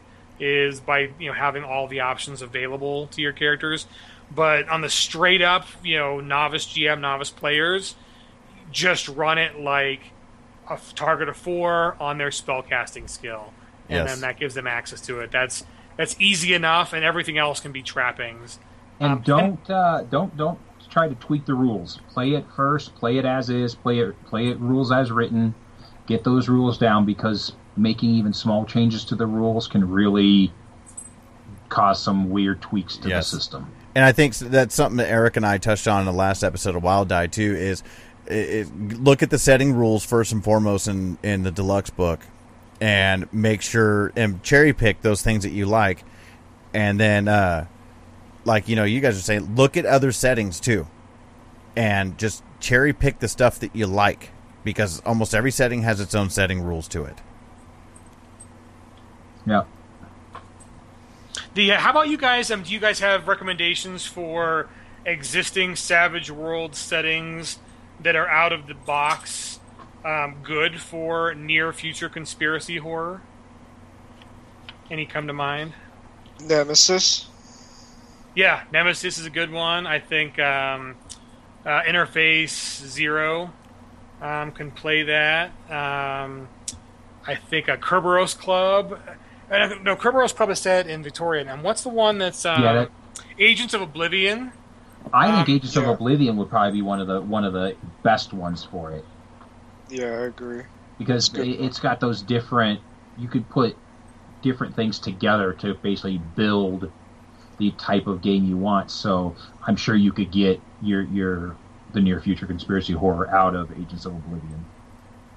The uh, yeah, Charles White's also coming out with a system hopefully soon.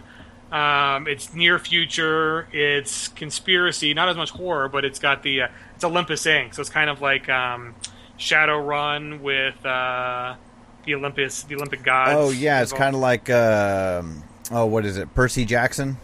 yeah, Percy Jackson Shadowrun.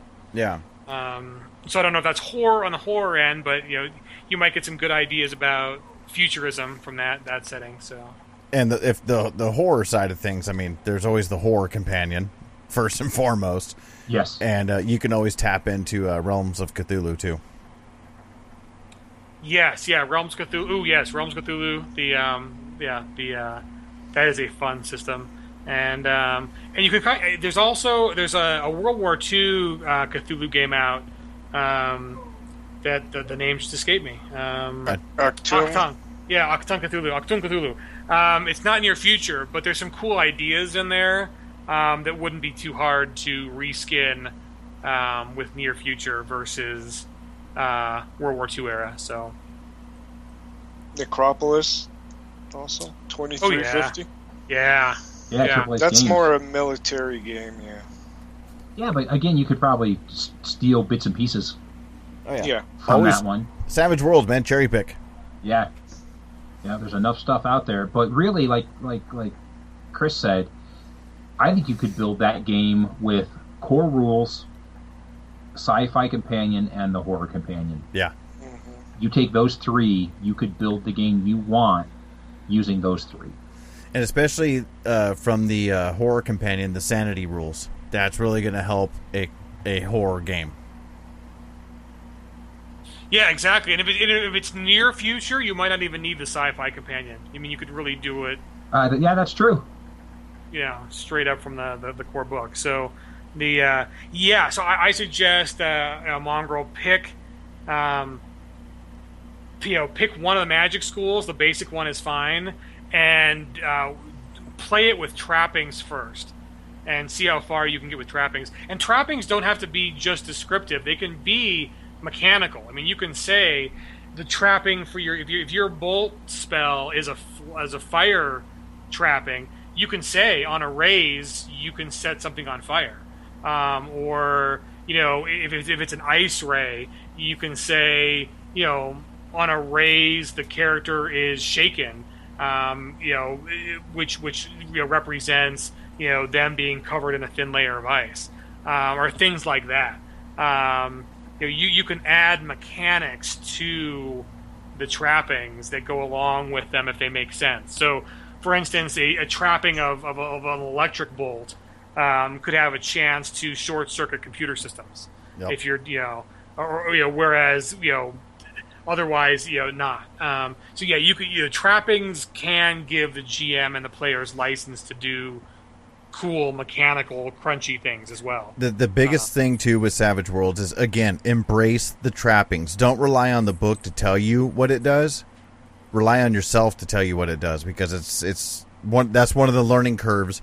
It shouldn't be a learning curve, but I guess it's unteaching yourself from previous systems that we've all played a lot of where the book tells you everything, every last little thing that you should know about said spell or whatever. Let trappings, man. Your your your imagination is the only limit to it. Oh, and that, that brings up a good point. Um, always remember, unlike say AD and D, where the only person who could ever attempt to pick a lock would be was a thief, because no other character had lock picking on their sheet. Savage Worlds, there aren't fixed classes, so everyone can take most every other skill. If you don't have a skill, you can always try things unskilled. Uh, there is some GM. I mean, for instance, you you know in, in, in a, a pulp game you might want to allow an unskilled bomb defusal check. Because you know the hero might just pull the right wire.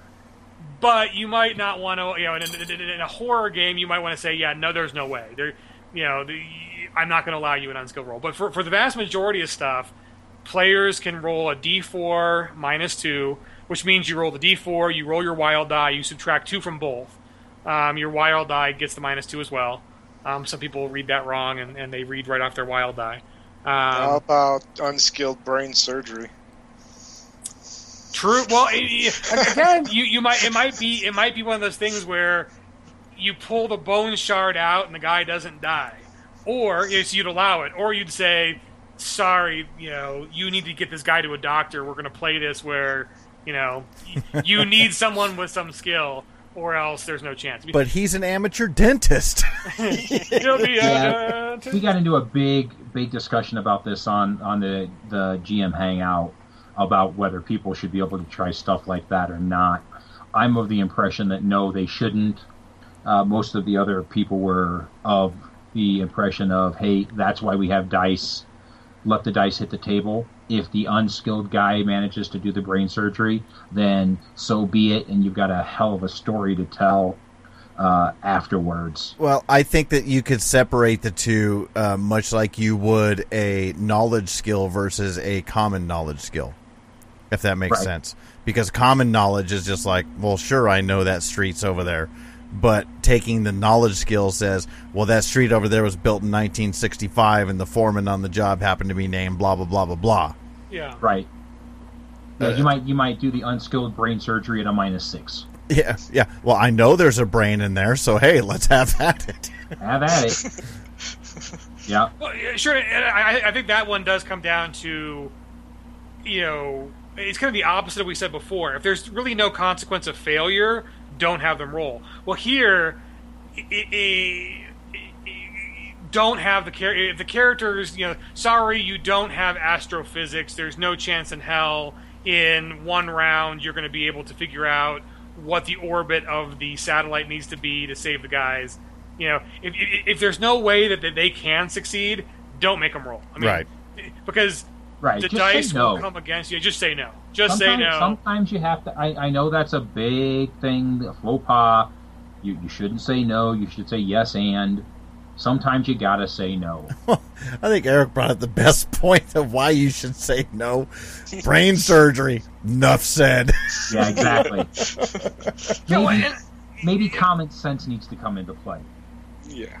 Yeah, well, and like I mean, like like the I, stayed one sum one summer in college. The lady's house who I rented, um, she was uh, she back in her day took her Volkswagen Beetle from like France all the way um, through the like Khyber Pass, and she was in the Khyber Pass and she got um, appendicitis, and there was an avalanche, so they couldn't get her out either way, and so she did her own appendix surgery. She took out her own appendix um, and survived it. So I'm like, you know, there are some times where Whoa. an unskilled role you can you can make a good story out of it. You know, like this this lady takes her own appendix out, and Yeah. yeah, yeah. This so, I should mean- be a movie. yeah, I know, dude. Well, I, Yeah, think that it's- might, I think that might be a good a good, a good end point for uh, his question. Yes, you can take your own appendix out. yeah, yeah. It's basically if you're the GM and you think of a good way where your players can succeed and you know what they- happens if they fail, by all means give them an unskilled. But i- i- if you don't want that your your plot to go there and it doesn't make sense, yeah, do say no. I mean, you don't always have to say yes. I because what if you say yes and they succeed and you have nothing in response? Like that's not any that's not any more fun than being like, Sure. no, I want you guys to solve this some other way. Right. You know, so Yep. I agree. yeah, be be your own advocate too. You- GMs deserve to have fun. Yeah, it's a two way street. It's definitely Yeah. a two way street. So last question um, from Donald Weller. The uh, he says, um, so you guys on the the Wild Die, you discuss plot point campaigns. Now discuss making one. Okay, so this is totally a long conversation. I think. it is. the, um, yeah. How, Well- how about instead we say what are have you guys played in a plot point campaign and which one is your favorite? Well, I think Blaine is working on one plot point campaign, right? Well, we'll see if he actually has one when he gets back or not. Yeah, Blaine's currently stuck up in Alaska. Well, I would some say discuss pipelines. making one. Uh, Matthew Cutter just put out a great little uh, how to write a plot point campaign. Yeah, that's true. Go to the Pinnacle site and look up Matthew Cutter's article on how to make a plot point campaign, and that, that that's the easy answer. Yep. Yeah, I, th- I think beyond that, we'll let well, yeah, we'll let Matthew Cutter's thing digest in the community for a while. Uh, Savage, Mommy, and I are both working on some projects that may or may not include plot points. Um, so we can talk about those after they're out, and maybe we'll, you know, after the fact is a little easier to talk about than in the right in the middle of. Um, but the uh, uh, to answer my own question, the War of the Dead is actually a pretty nifty plot point campaign. Um, I know Eric mentioned he's done some work on that. Um, the or played it. It it's a You zombie horror game. You And- think War of the Dead is a plot point campaign? I Oh, think yeah. it's I think it's a scripted campaign. yeah. That's where I disagree. Oh, There's true, no yeah. plot points there. It's just week after week. Yeah. When it was released, you, you you would release one episode every week for like a year. That's how he made all the four seasons. And there's no, there it, it just one after the other. Yeah, because I because don't think it's a plot point campaign at all. No, because that's the important thing about War of the Dead is it takes you in a direction. Well, it literally takes you in a direction, but there are certain events that happen on a very specific timeline. So yeah, I, True, I couldn't true. call that, a plot is- point campaign. That is a, a, an astute observation. So again, yeah, what is what makes a plot point campaign distinguished from um, other campaigns like War of the Dead, which is fully scripted? Well, it's seven to eight key plot points with a bunch of savage tales in that you can put in between. You can come up with your own savage tales, but the plot is ongoing. But it there's nothing to say that you have to go from adventure one to two to three, so on and so forth. There is enough leeway that you go from adventure one, and then you run two or three small adventures, and then you come into adventure two. right. Um, right now, I'm running the Flood. This is my second time I've run it, and I've been running it for this group for almost three years now oh crap! because we only play twice a month. So it's been, and we're we're only it's seven plot points, and I think we just finished plot point five.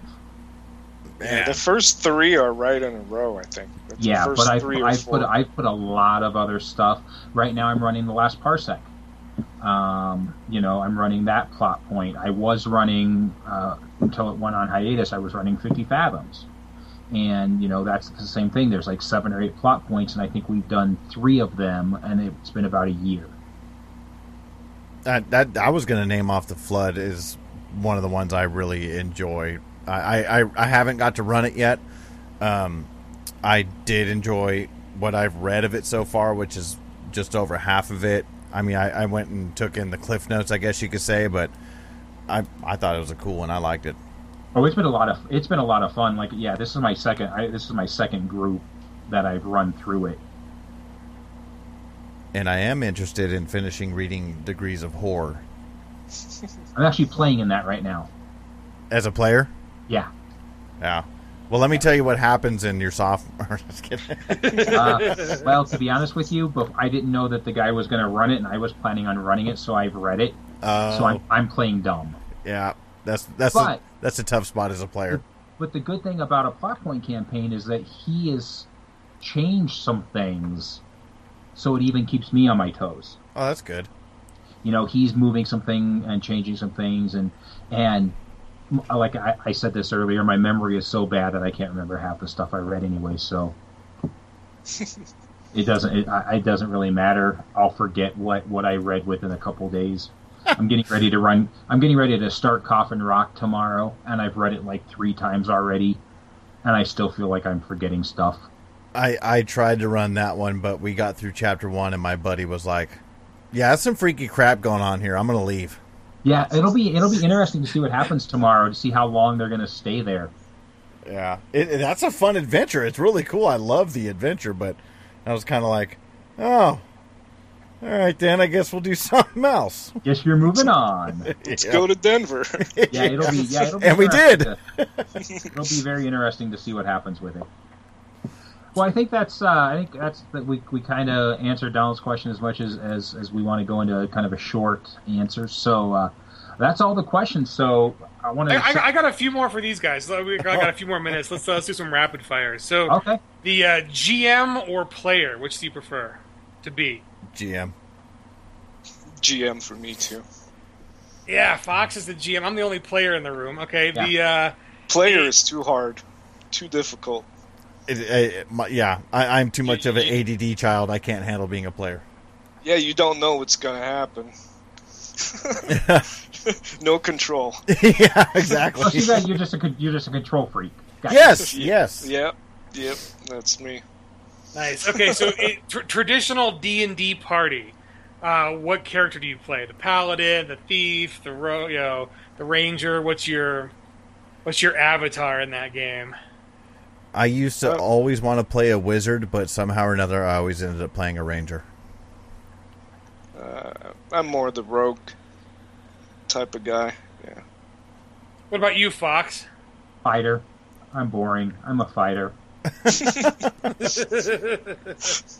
Uh, yeah, I think I, I, I- I ended up playing mages more, but I again, I never learned how to do magic well in those systems, so it was always a pain in the ass. I was always the guy like, how many? I have to memorize spells. This is so lame. But Um, in, in Deadlands, I played a blessed. nice. I loved that character. Yeah, so that is what I fun. like about Deadlands. Is, is there, you know, they, they do incorporate multiple flavors of weirdness, which is which is fun. The uh, okay, so do you guys believe in dice luck? Like some people are like, oh, I always roll high, I always roll low. Do you guys have like dice foo? Absolutely. You're Yeah. not a gamer if you're not superstitious. Yep. and I have a set of dice, which was my very first set of dice I ever got when I was a sophomore in high school, and I still have them, and they roll the best. Do you let o- do, you- do you let other people cut your dice? Nope. I don't let other people touch my books, my dice, nothing. Yeah, I, I've had a few uh, a few people. Just like this past week, one of the guys is like, "I forgot my dice. Anybody have dice?" And, and a couple people looked at me. I'm like, "Nope, Yeah, I could have a ten pound bag of dice Yep. slung over my shoulder, and I'd be like, "Nope." nope. Somebody else better give this person some dice because you're not using mine." yeah. That's hilarious. That's why people give me the dirty looks when I don't show up with dice, and I Yep. get up like like dice. Oh, I, I will say you've done that a couple times, Chris, and it's like I, I cringe. and I just want to. Why don't you bring dice? Damn it! or, or you get that you get that guy at the table at a con game, and he reaches over and grabs your dice to roll. Oh, dude. I just want to smack them. Yes, that happened to me with my uh, my first con I ever went to. I was GMing uh, Star Wars: Edge of the Empire, and I was like, "Okay, I got this covered for everybody. I have like three sets of dice. We're fine." And one of the players brought out his own dice, and the whole time I'm just eyeballing him, like, "Is his dice intermixed with my dice? I need to Yeah, get my exactly. dice back." Uh, uh, I better get all my dice back. I don't want his dice. I want my dice. It's funny for me. It's the other way. I don't care if people uh, use my dice, but uh, back in the day, I had this yellow mustard die that uh, players swore it was cursed, or it cursed them. so what I would do is I'd try to sneak it to sneak that die into their die uh, bundle, so they touch it, and then they they, they'd have to scoop it away with like a ruler or a book or something. and then awesome. s- sometimes in the middle of the session, I, I'd just toss it across, and then they'd get up and knock sh- stuff around. Get it off me! Get it off me! Yeah. Yeah, see, I'm exactly the opposite as a GM. I bring dice for everybody as a GM and the little like, you know, all different colors and their little Chessex boxes, just just just in case. Yeah, and they always end up getting used. But as a player, you know, I, I, yeah, I'll, I'll show up with like nothing. You know, be like, whatever, we'll, we'll make a character. I'll snag some dice. Yeah, the important part's in your head, right? But Start Yeah. bringing your dice, damn it. he he travels fastest who travels without his gaming equipment. Uh, yes, and then everybody hates you for not having the shit you need. Yeah, true. But then I make we'll up have really to buy him a pound of dice. Yeah. The, We'll I, I've got a little like a and fight. chest of dice. I've got enough. It's just yeah, that's the problem. Is when you get so much of it, it's like wait, I don't want to bring twelve pounds of dice with me in my backpack and all that kind of stuff. So Hey, you never know. You might have to switch. Sometimes, you know, these dice don't roll well. You got to switch. Oh, dude, I do that Yeah, all see, the time. I, I, I'm a numbers guy. I have got no. I don't believe. I mean, unless the dice are actually not fair dice.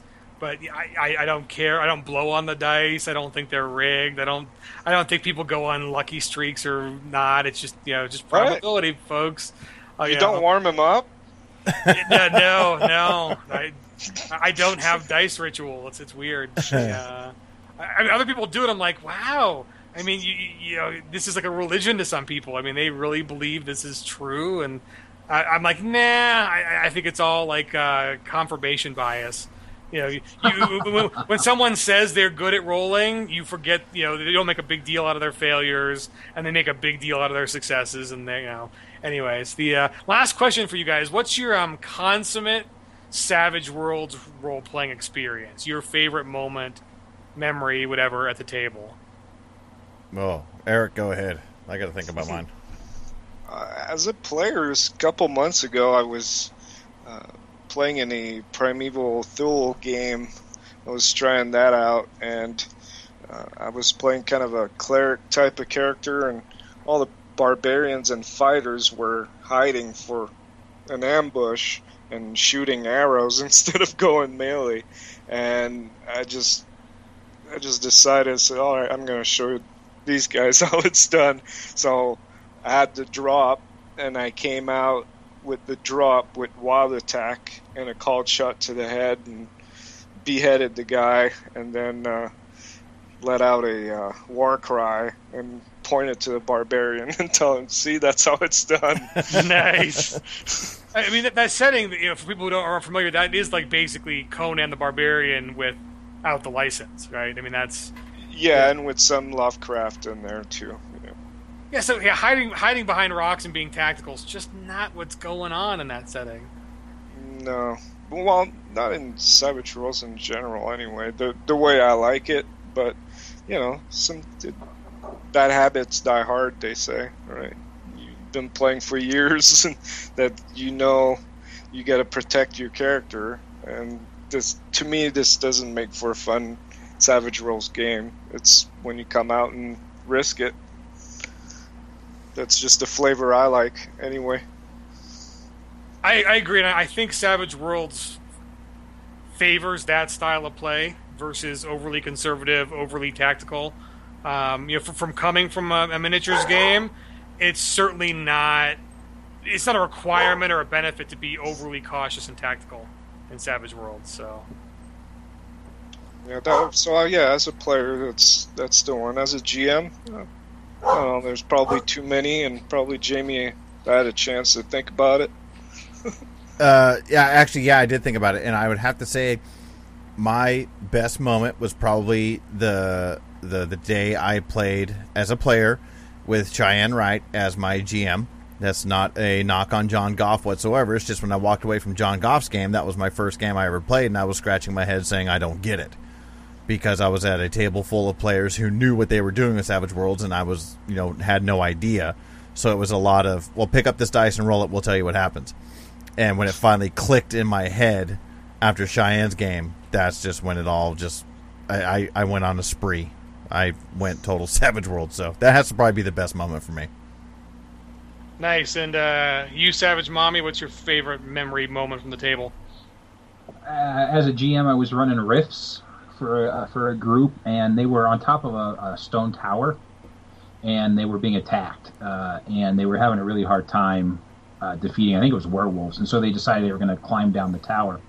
So the one guy grabs a coil of rope, throws it over, and jumps off, jumps over. I said, uh, "So did you check to see if uh, that rope was attached to anything?" He's like, "No." so the rope comes down behind him. He falls. He survives. The next character, they they, they get the rope attached, and he goes to climb down. Double ones his climb roll. Oh God! Falls. He had a rope did enough damage and it killed him. So the guy who jumped off and just grabbed the rope and it came down behind him lived. The guy who was actually doing it right ended up dying.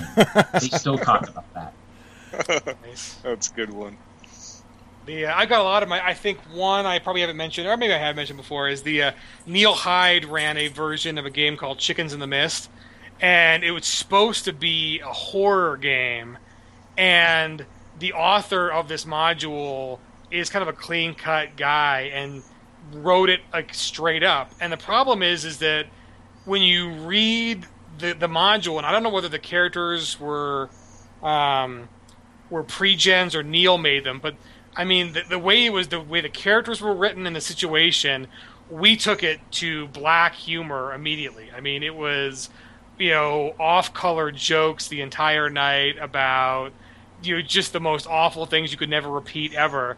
And we were in a convention setting and there were two other games in the same room and one of the games was a pathfinder game and the, the looks we were getting from those people i mean they were just like in horror at the awful things we were saying. That's because um, you were having fun and they weren't. They were playing that's pretty much what it was. Yeah. i mean and these guys were very serious but they had the projector um, at a con so they had their the you know the map was like shining up to a mirror, shining down on the table, so that the maps were, you know, it was a, a projected map, and you know, it was all very serious, and and then the points and the loot was all very important.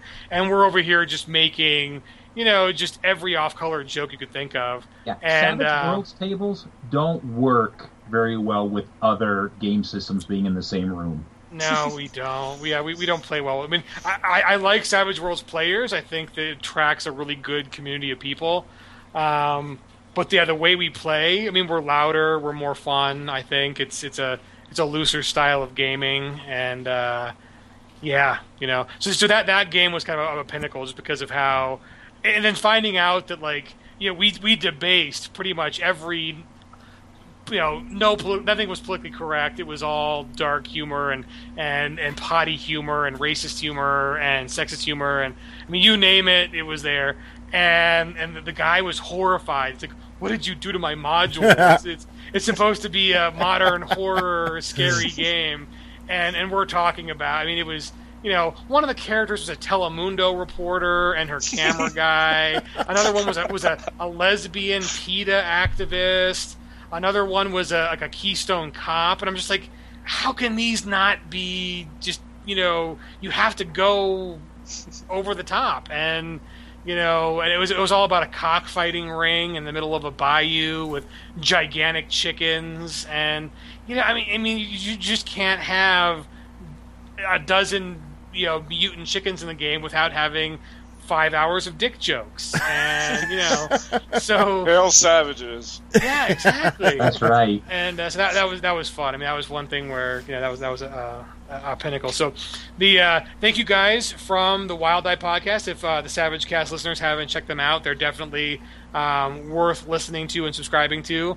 Um, we'll throw up links where you can find them. Uh, they've got about as many episodes out as we do, so now we're in the race for for putting out episodes. the um, uh, yeah, we love their content. They, uh, it's definitely a different flavor from what we're, we're, putting out there on the Savage Cast. So the community is definitely better for it. And uh, the uh, you know until Blaine comes back from his exile in Alaska, uh, you guys get the uh, tag team of Jamie Pearson and Eric Lamoureux. So thanks for joining us on our podcast, and thanks for having us on yours, guys. Yeah, thank thank you guys so much. This was this was a lot of fun. I'm really really glad we did this. Oh, I appreciate you guys coming on our sh- on the show. Thank you guys a lot. This was awesome. Thank you. Let's do that again. Yeah, Yeah, most you got- definitely. You guys have any uh, shows, the upcoming shows you want to pimp out before we let you guys go? Uh, yes. Um, as far as my other podcast goes, uh, that goes right along with what Chris is talking about with dick jokes and everything like that. Be sure to uh, check out the Gathering of Dorks. We are a very, very, very off Serious? color, off color live stream podcast over on Twitch. Check that out at twitch.tv forward slash TGO Dorks. We just get on there, put down some beers, and have a lot of fun.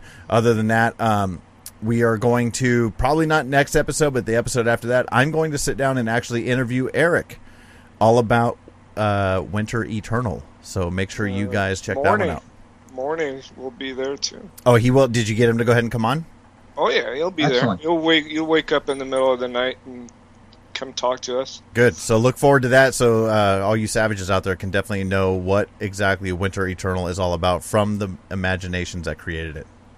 Yeah, thanks. Thanks a lot, And. Eric, you, you- you've got a brand new Fabled Environments project that just uh, just launched too, right?